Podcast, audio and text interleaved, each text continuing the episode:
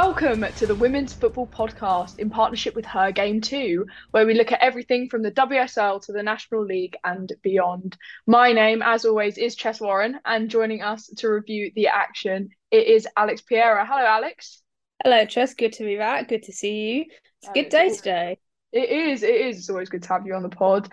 And also with us today, it's women's sport writing and commentating and a Her Game Too ambassador is Pollie Starkie. Hello, Pollie. Hello, thanks so much for having me back on. Later on, we're going to be having a mini review of the season so far, and we're also going to be speaking to our woman on the ground in New Zealand, Carys Newton, as preparation for the World Cup in Australia and New Zealand continue at a pace. We're going to start with England because it's International Week, and currently the Lionesses are out in the south of Spain, which I'm sure is nice work if you can get it. They're currently playing in Pinatar, where the Pinatar Cup was held earlier on this year, and they beat Japan 4 0 in an international friendly. Japan did make it difficult, and the Lionesses only had Rachel Daly's goal in the first half to show for their efforts. But the second half was very different, as Chloe Kelly, Ella Toone, and a debut goal from our mini Messi Jess Park on her debut secured the victory. Sarina Wiegman was pleased with the victory. She said that Japan played a shape that they hadn't faced before. So it shows progression is going to be made ahead of the World Cup, doesn't it? Facing a different side. Pollie, what did you think of this fixture?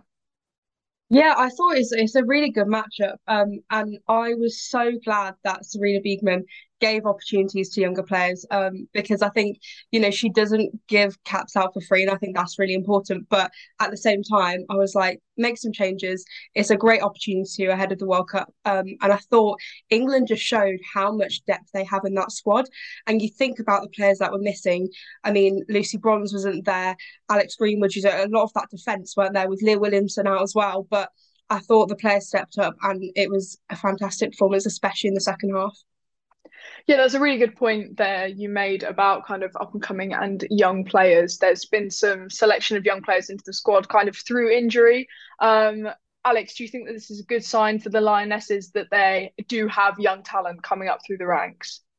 Definitely. And I also think, you know, with Jill Scott retiring, with Ellen White retiring, that England need to find a way to kind of plug that gap because, you know, Ellen White, all-time leading goal scorer of women's football. How do you replace someone like that? And Jill Scott, very experienced. So you know, to see Jess Park come on get a debut goal is really good to see, and it also shows that you know England can find a way to, an even when they don't have the likes of Leah Williamson, who who's injured. So it's good progression, and you know, come the World Cup, who knows if everyone's going to be fit? So you need to be able to try out all these different combinations to find the one that works best.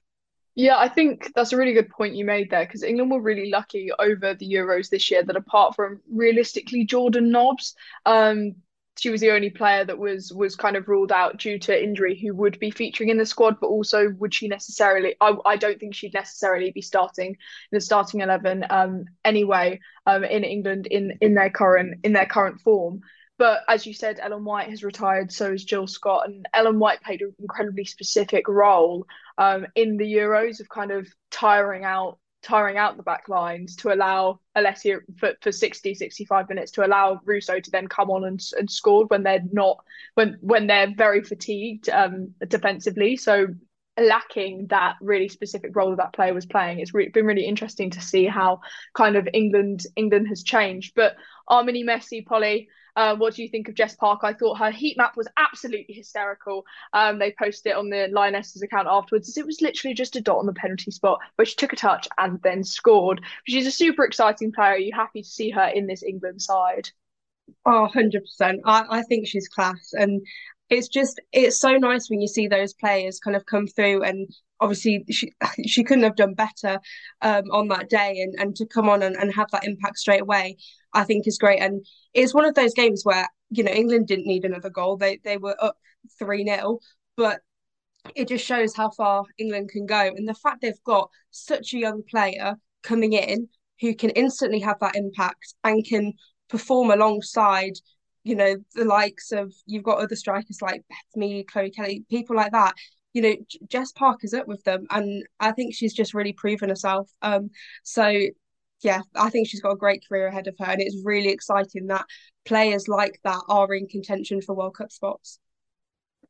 Another line that came out before this week's game was Beth Mead drawing criticism on social media after she was quoted in an article in The Guardian as saying that the makeup for the um, England squad in regard to the lack of black players, um, which won the Euros um, 2022, was coincidental.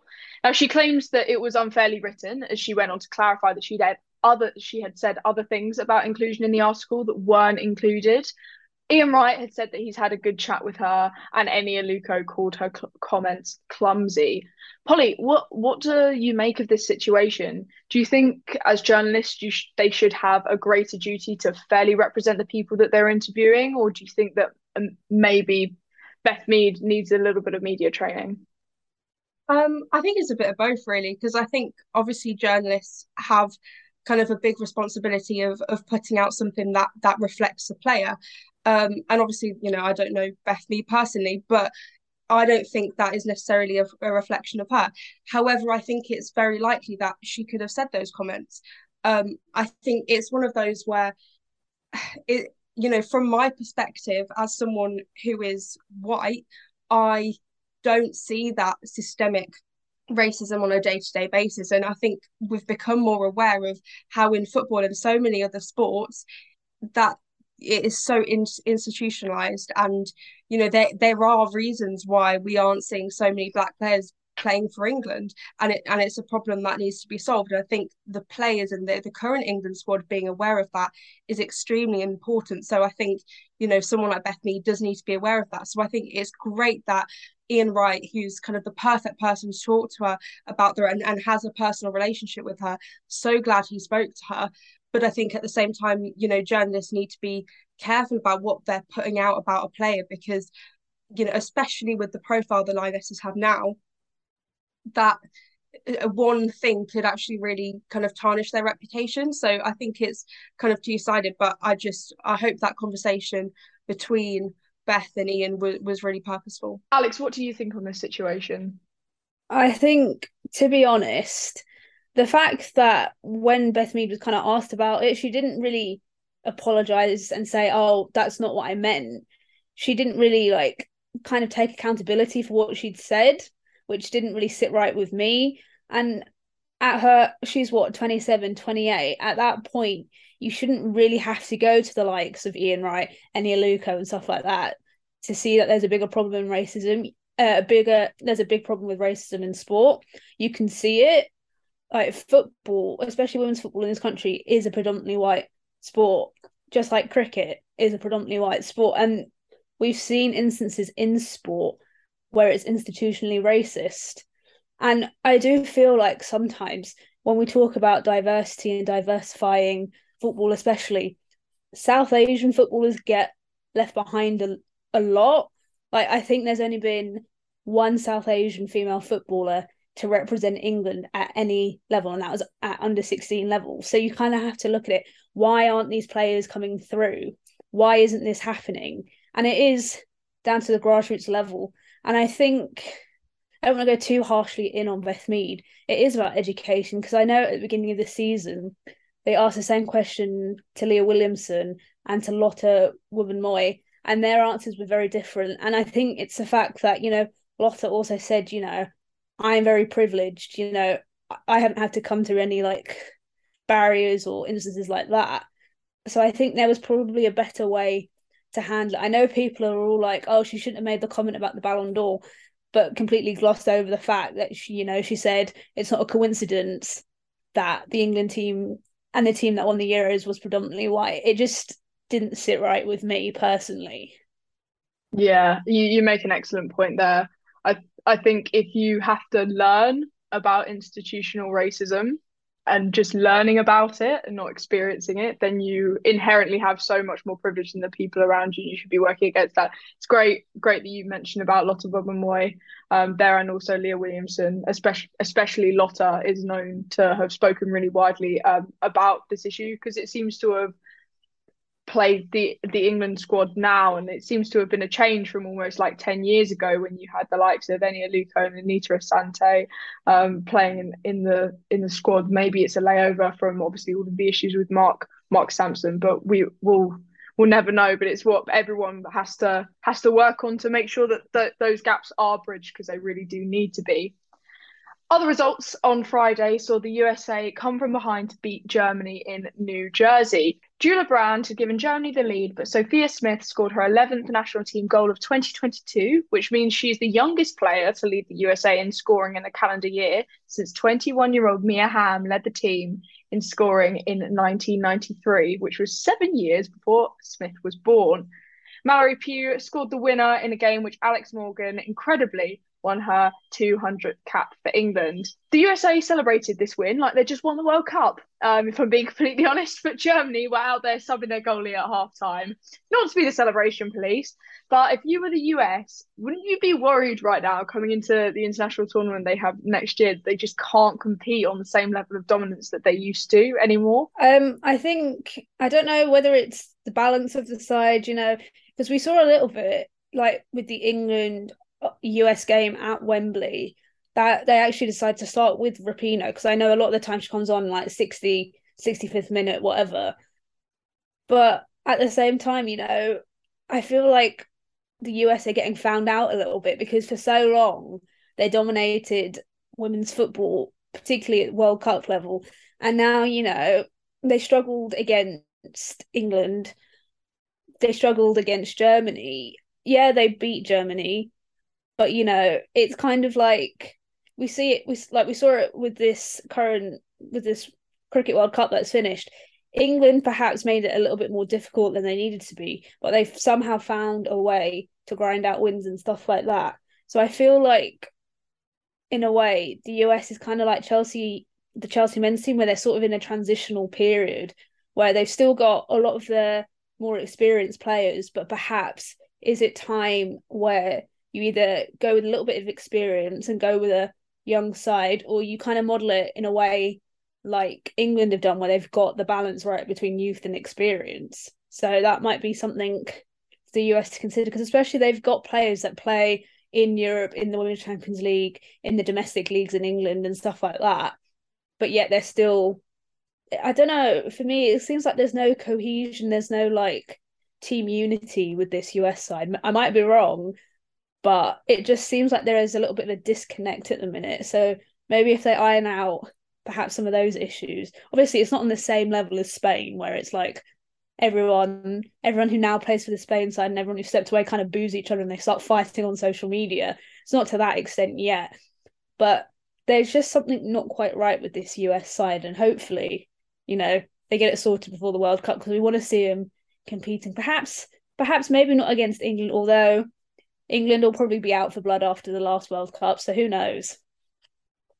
Yeah, definitely. It's the cohesion thing that you keep uh, speaking about there seems to you don't always want to point that it's the coach and the the manager that's the issue there because it feels like some sometimes that can be kind of a lazy out with saying oh the players aren't playing very well must be the coach but realistically I think this poor run of results that that it is um Vlatko's kind of issue um, he's heading out to Qatar to be with the US men's national team um, over the next month. So that's also very interesting to hear. Um, and yeah, but it's not, as you said, it's not to the extent of the Spanish national team. What was it? Bonmati um, refused to shake the hand of the um, the now goalkeeper is very interesting of the Spanish national team. Um, there was a tweet from the friend of a podcast, Mia Eriksson, about the amount of injuries being picked up on this international break. Uh, Pollie, do you think the full-on nature of the start of the season has caused this? Do you kind of see it in the same level in the um, in the preseason tournament they have um, in before the NWSL, where basically they come in, have to play three games a week, and everyone gets injured? Do you think this is kind of the same thing we're seeing because there's so much international football happening alongside um alongside club? I mean, I think that's got to be a massive factor. It is so concerning how many injuries are happening. And yeah, of course, injuries are going to happen within football, you know, is the nature of the sport. But I think the amount we've had in the last couple of weeks, especially ACL injuries and injuries to do with knees, is really worrying. Um, and not only is it worrying for like obviously the welfare and the fitness of players, but actually then the quality of football that's being played. Um, and also for teams to have that cohesion, you can't constantly have people coming in and out of in and out of the side due to injury. And so um, I think it's something that does need to be looked at because yeah, heading into a World Cup and there, there's so much international football still to still to go. And the, the amount of international breaks we've had so far in the season and it's like players are constantly getting injured and then they have to return to club and then they miss club games then the quality of the the leagues around the world gets reduced. It's just it's a knock-on effect. Um but i think certainly more research does need to go into kind of how to manage players physically, um, as well as obviously as men- um, mentally as well, because you know when you when you get injured, that will affect the players as well. So I think yeah, a, a, lot of work does need to be done, and maybe reviewing the calendar and just saying, okay, actually, what's necessary, what's not necessary. Um, and I think a lot of teams have done well in terms of resting players for international duty, and I think that's that's been really good. And there's clearly been some communication between clubs and national teams, but I think that needs to happen on a wider scale and not leave it up to individuals or clubs to, to sort out themselves. Yeah, I'm definitely not the sort of person that would say like, oh, there needs to be that like get rid of international football because club football is the most important. But genuinely, I think there needs to be an increase in the amount of club games that that these players are playing and a decrease in international fixtures. The sheer amount of friendlies do seem it seems excessive, especially with the like they were talking about the Everton postponement, um, the fact that their their last game got postponed, so they didn't play from like mid October until mid November. Like that's a long time to go without playing club football. You're not going to both pick up the momentum within like increasing the fan base, but also like within the team. How are you meant to kind of like properly promote cohesion in in your squad. Um, and trust me, I love international football, so I'm not saying that as a as a detriment, but also it would I feel like it increases the gap between players who play on an international level to players who don't. Um, because those those players on international level are getting so many more competitive games than than their um, non-international counterparts. If you think of the amount of players who are wanting to play for England, it's not hard not to get picked for the England squad. Just look at, I mean, literally Beth England at the moment, a striker at the top of her game, but she's not getting minutes, so she's not being picked. So I I don't know. I think something really does need to be done there, but that comes with the expansion of the WSL. Because if they played all the WSL fixtures all in one go, then I'm sure they could get it overdone and done bef- almost before Christmas, which is not what we want either. But elsewhere on Saturday, Wales ended their 2022 schedule with a 1-1 draw against Finland. Wales led at half time thanks to Carrie Jones's 31 minute tap in after Jess Fishlock's run into the box caused problems for the Finnish defence. Evelina Summanen levelled after the break with a cool penalty after Rhiannon Roberts was harshly adjudged to have handled the ball. Elsewhere, differing fortunes for the World Cup host nations as New Zealand Aotearoa um, lost at home to South Korea, but Australia made history as the Matildas claimed their biggest ever win over a team ranked in the top five. Ironically, Australia are managed by Tony Gustavsson, who is Swedish, and it was his WSL players who did the damage as Caitlin Foord grabbed two, with Sam Kerr and Manchester City's Mary Fowler also scoring. With the World Cup less than a year away, we caught up with our girl on the ground, Carys Newton, who's out in Auckland, and told us how the preparations for the tournament are going oh yeah, the excitement out here is getting real, especially coming off the back of the Women's Rugby World Cup out here has just been a phenomenal tournament. It's landed really well. So now people are sort of turning their attention to the upcoming football football World Cup here in Aotearoa next year. Yeah, is there a particularly strong footballing or soccer culture um, in the country? Because I think you see with with especially the Matildas in Australia, you know it's established there, but maybe the New Zealand women's national team isn't as established. Do you feel like it's being reflected in in kind of how how it's being portrayed in the media? Do you think there's a big enough culture to host? Oh, definitely, and and it's a growing it's a growing sport out here. Look, Kiwis will generally get behind any team sport. We're shopping swapping the egg-shaped ball for the round ball, um, but ultimately everybody is on board. It's a growing sport out here, and and more and more women, young girls, non-binary are getting out there and, and playing the game. It's great to see. Um, and remember that New Zealand Aotearoa has just hosted uh, the Women's Cricket World Cup with just hot off the heels of the Women's Rugby World Cup, both of which have been uh, incredibly well received, even though the cricket was somewhat marred by the Omicron uh, outbreak, the the C word, the COVID word. But hopefully that's a thing of a past and we're all ready to jump back in next year with the football. Do you think that there'll be any issues with um, like the stadiums and get, getting those ready and the infrastructure, or do you think the infrastructure is all there to um, allow New Zealand to host the tournament? I think the infrastructure is there. The the stadiums being used are well established stadiums mm. already. That it's it's not you know looking to the men's World Cup out in Qatar. They've had to build entirely new infrastructure out there. Part of the pitch is that they're using existing stadiums out here. It makes it economically and environmentally friendly um, as well. And those stadiums out here are hosted in some of the biggest cities. So you've got Wellington, Hamilton, Auckland on the North Island, and then Dunedin in the South Island. The the biggest loser in within the country here is Christchurch, who still do not have a stadium. That's been an ongoing saga. Um, out here, but Dunedin's hosted the likes of Ed Sheeran and the Men's Rugby World Cup, etc. We're we're good to go. Yeah, awesome. Is there a game in particular that's being hosted in, in New Zealand that you're specifically looking forward to in the group stages? Oh, it's such a cop out, but the opener, um, mm. I think New Zealand Norway at Eden Park is going to be, I think the atmosphere is going to be incredible. And I think I know Norway had a slightly lackluster Euros campaign, but I think Ada Hegerberg's team has a really fantastic set of players if they can kind kind of gel and and and bring it next year, I think they're they're possibly well poised to win that group um, as well. So I think I, I think it's going to be a good a, a, really good match. And then obviously the USA in Wellington um, mm. in that in that group E is is always one to watch. Though again, coming off their their defending champions, but coming off their Tokyo campaign was perhaps a little disappointing. So it's it's it's definitely open um, I think I think all eyes are, are on a few different teams next year.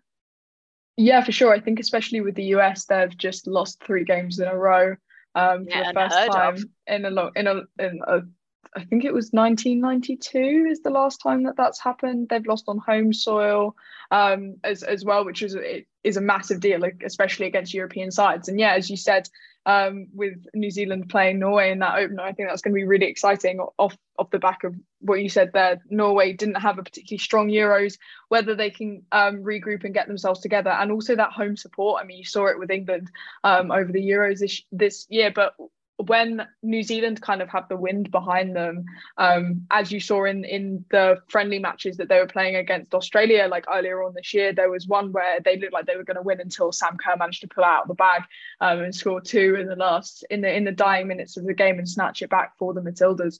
Um, I really think that when they're going to have the home support behind them, they'll really fly and see some interesting results. Carys, um, I'm going to ask you this now. I'm sure we'll get you on again for another um, for another snippet in the podcast or a full recording if we can get you to stay up late enough um, in your time zone before before Happy the to. before the World Cup actually starts. But who do you have? Who do you have your money on, and also who's going to be your dark horse of the tournament? Oh, that's a very good question, Chess. I think for me, potentially Canada. Um, again, mm. coming off their their Tokyo campaign, um, I thought they were phenomenal.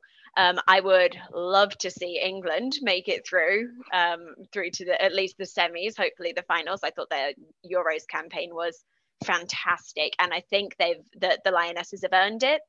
Um, I, I think yeah, that that side is is definitely.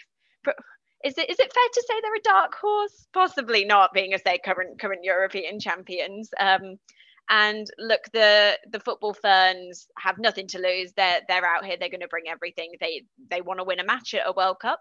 Um, it is a developing sport here. That would be a first for them. They have absolutely nothing to lose. So I would love to see them bring the heat in the group stages. Yeah, I think that's really important. You've got a couple of teams that that seem to have nothing to lose. Republic of Ireland being um, one of them too, which is Absolutely. what we've, we've spoken about a lot here on this podcast. How exciting it is um, to get Katie McCabe and the rest of her squad to the World Cup. But thank you so much, Carys, um, for com- for coming on here, and I'm sure we're going to have you on again um, before the World Cup starts. Great, Namihi. Before we move on to domestic matters, um, though, the highly successful Arnold Clark Cup is back. The teams are Italy, South Korea, Belgium, and England. Alex, who are you most excited to see?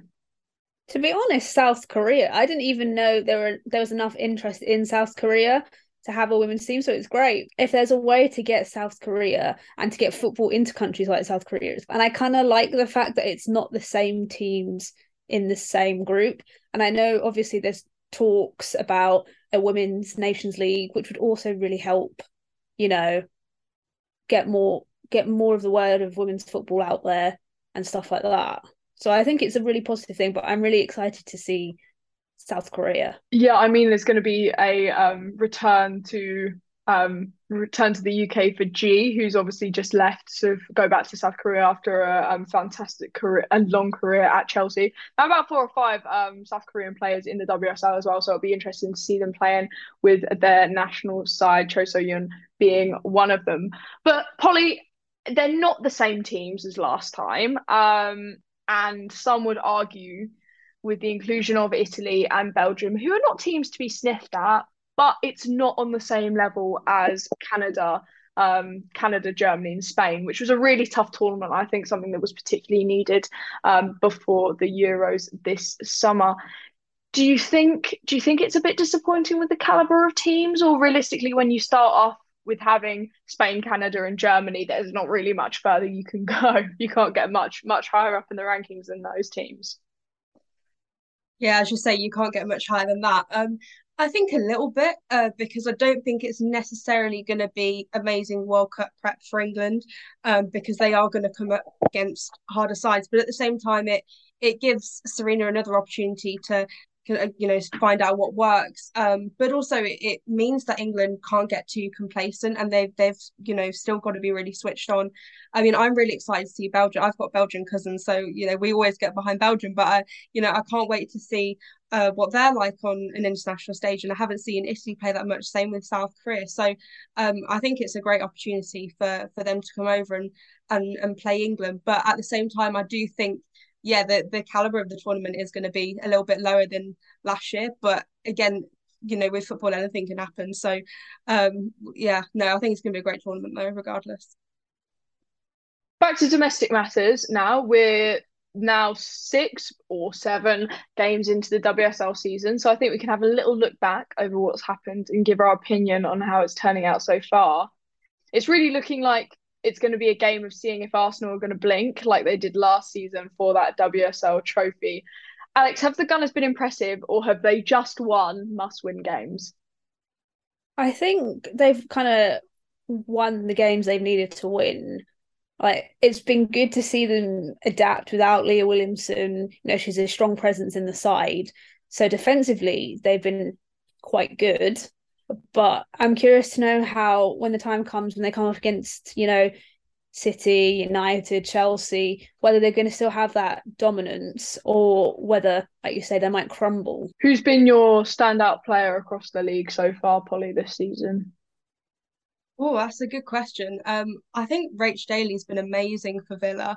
Um, and I've loved watching her. I think I love seeing her um kind of in in that forward position. I just think she needs to be doing that for England a bit more because um, you know she she gets the goals and she's been brilliant. Um, but also Caitlin Foord for Arsenal. I cannot speak more highly of of that player. I mean, Caitlin's amazing. She she did really well for Australia in, in the Sweden game, but then for Arsenal, she's been remarkable as well. So I think they're probably my two standout players. What about for you, Alex?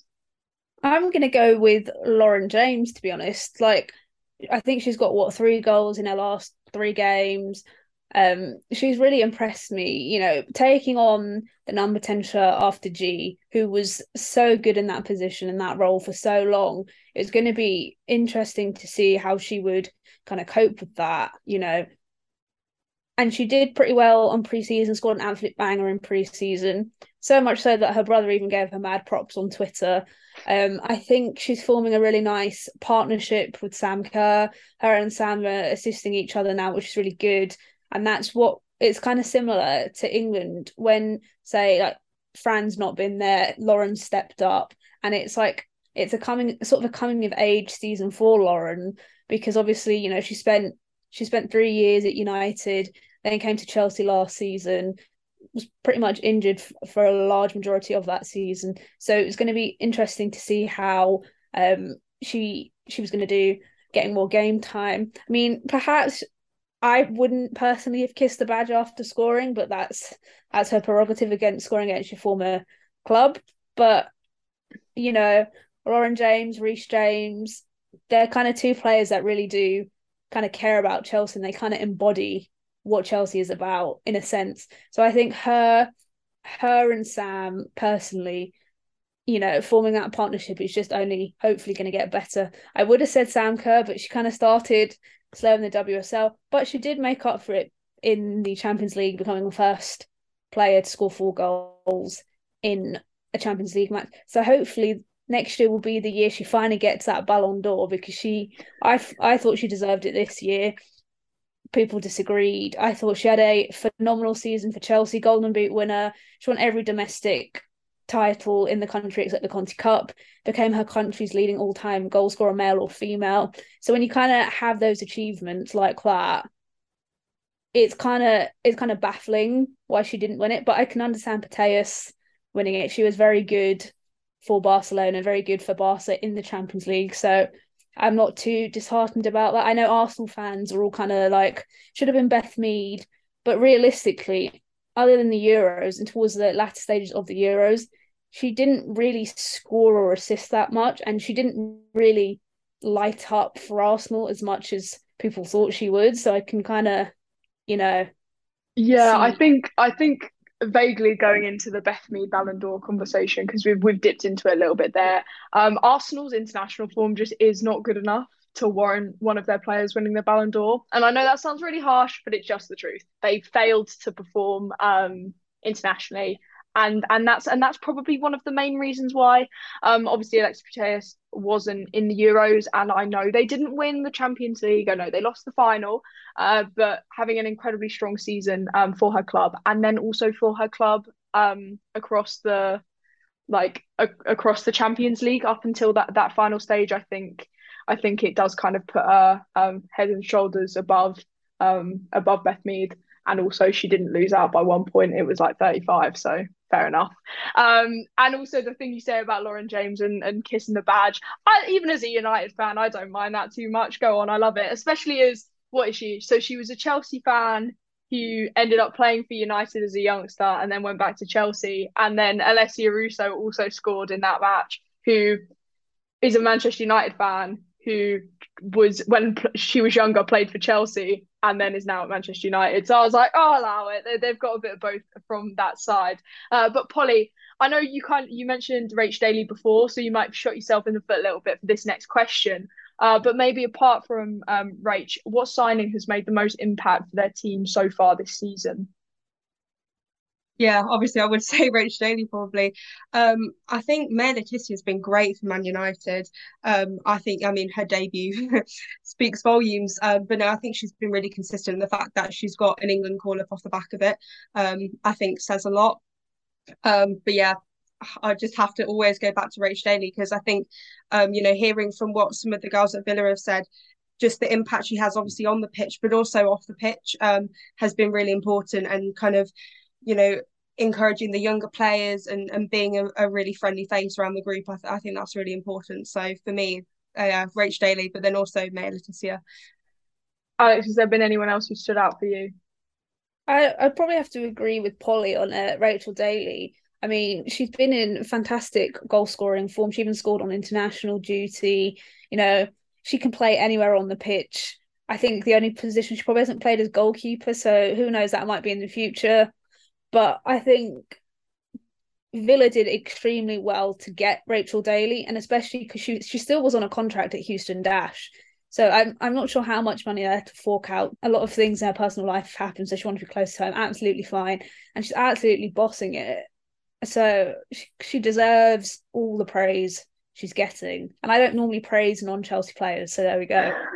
so it really says something. I remember um in the pre in the pre-match before their game against the Nether the England game against the Netherlands um before the Euros, um she said that um when asked you're a centre forward, you've been scoring goals for fun in the NWSL why do you play left back? Like, why are you playing at the back for, for England? What what's going on? Why would you do it? And she turned around and said, if she really turned around to ask me to play goalkeeper, I would do anything for my country. Um, and so, as as you said there, maybe she'll put on a goalkeeper shirt for Villa. I mean, Georgia Stanway had one printed for for City last season, so you never know. Weirder things have happened in the WSL. So, Alex, kind of to wrap it up before I try and get you to tell me who you think is going to win the league and why it isn't going to be Chelsea. Um, who have you expected more from so far this season? Both both a player and I want so I want a player and I want a team as well. I think Chelsea, to be honest, like it's been, it's been. I say this, but they have won six out of their first seven games. But the performance against Liverpool was just very strange, like very un-Chelsea like. They're very unsettled at the back. Like they've only kept two clean sheets in the league, once against City and once against Brighton. And to be honest, for a team like Chelsea, that's not good enough. Yeah, they're scoring goals, but then maybe it's indicative of the league becoming more competitive. But then you see, like, you know, Arsenal celebrating um nine wins on the trot or something without scoring a goal. Congratulations on your medal for winning nine nine games in a row without conceding, but you know, it's not a real trophy. But I think Chelsea have adapted well with not having Emma Hayes. And I know she's there on the iPad and she was there, I think, at the most recent game in the stands, and that is only a positive sign. But obviously they don't want to rush her back before she's ready. I just think Chelsea have made some decent signings arguably some of them I know I know some bloke on Twitter, I can't remember his name. He was very much like, Oh, Chelsea don't need to strengthen this side or that side. I'm sorry, but are you the manager? Do you do you know that she's trying to win the Champions League? So she needs to kind of strengthen because God forbid Millie Bright gets injured or Magda Eriksson. And obviously now Pernille Harder's out with her hamstring on international duty. So it's like you've got to have players that can kind of fill in in those gaps. But I think in terms of like a good signing. I've been really impressed with Eve Perisset because she's she's come on, she's done a job. Actually, takes some pretty good corner kicks. Hopefully, she'll get that goal soon. But I would say Chelsea have started slowly, but I, feel like just as they start to build momentum, the international break comes, and then you're just like, great, great. But I think you know with them playing at Stamford Bridge on Saturday, on Sunday, it being a sellout crowd, that's really good. I I don't know what it is about Chelsea Spurs in the WSL at the bridge. It seems they just seem to love to sell it out. And with the announcement earlier today, with I think Chelsea's last Women's Champions League game being at the bridge as well against PSG, hopefully that'll be a really good crowd as well. So I think Chelsea are looking good. And I think then passing that test of United is a step in the right direction. But I do think, you know, United have actually really impressed me this season. You know, everyone's always talking about City this, City that. I personally think that United will finish higher than City. I'm not sure who's gonna win it. It's gonna be it's definitely gonna be between Arsenal and Chelsea. I'd love to say it'd be Chelsea, but it's just Arsenal are to have to drop some serious points. You never know; they might drop points against Brighton again. So who knows? But I would, I'd love to sit here and say Chelsea can win everything under the sun, but I just don't think that's realistic. I think the league's become more competitive. The league's become more competitive, yeah, completely. And so, like now, it isn't just the the well, we say it isn't just the top three sides. It will be not the top three sides when someone actually someone else breaks into that top three. But yeah, Pollie, over to you. Who have you expected more from um, so far this season, both a team and also a player? Um, team wise, I think this might be a bit of a kind of rogue answer, but I think Reading actually, I kind of had higher hopes of them because I know they're not like generally great, but I think some of their performances have been appalling. And like, I know I get the other week, you know, they were playing against Man City. You had, you know, Lauren Hemp on fire, but I just think they're a little bit sloppy. And I kind of like those lower teams. I get that you know they're not going to be able to compete necessarily with City, United, Arsenal, Chelsea, you know the the the top teams, but I kind of just want to see a bit more because a lot of the time it seems there isn't that fight from some of the teams, and I think that it doesn't make for good games. Um, so yeah, but at the same time, you know, I get this; it's a little bit harsh. Um, I think in terms of individuals, it's kind of difficult one. I think it's probably to do with injury, but I think Alessia Russo, she's had a good, a decent start to the season, but I kind of wanted to see more.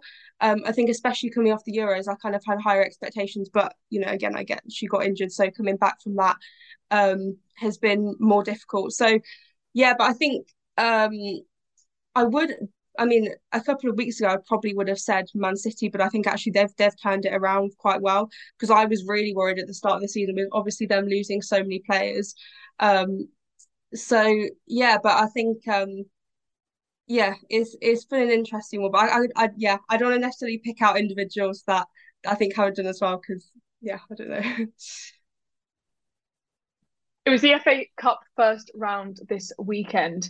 Consett pulled off a shock of the round as they became the only seventh tier side to reach the second round.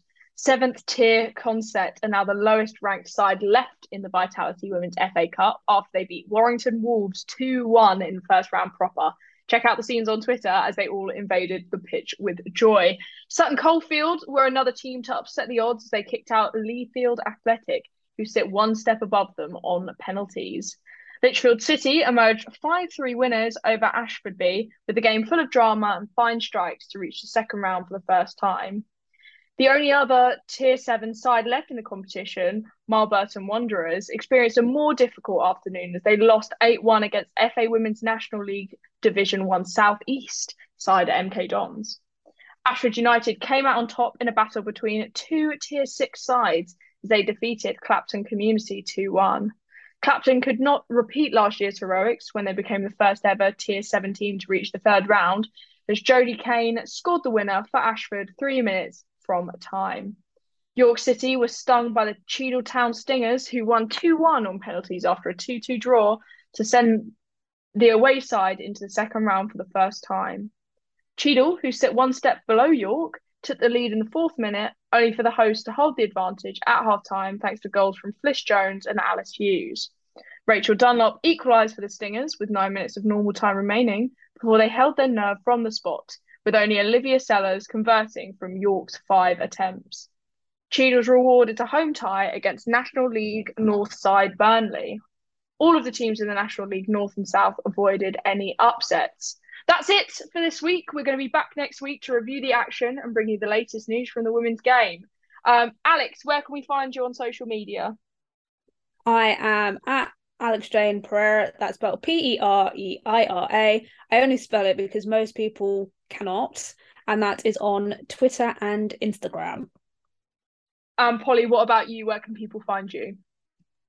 Uh, you can find me on Twitter, which is Pollie Starkie04, I think, and Instagram, which is Pollie underscore Starkie.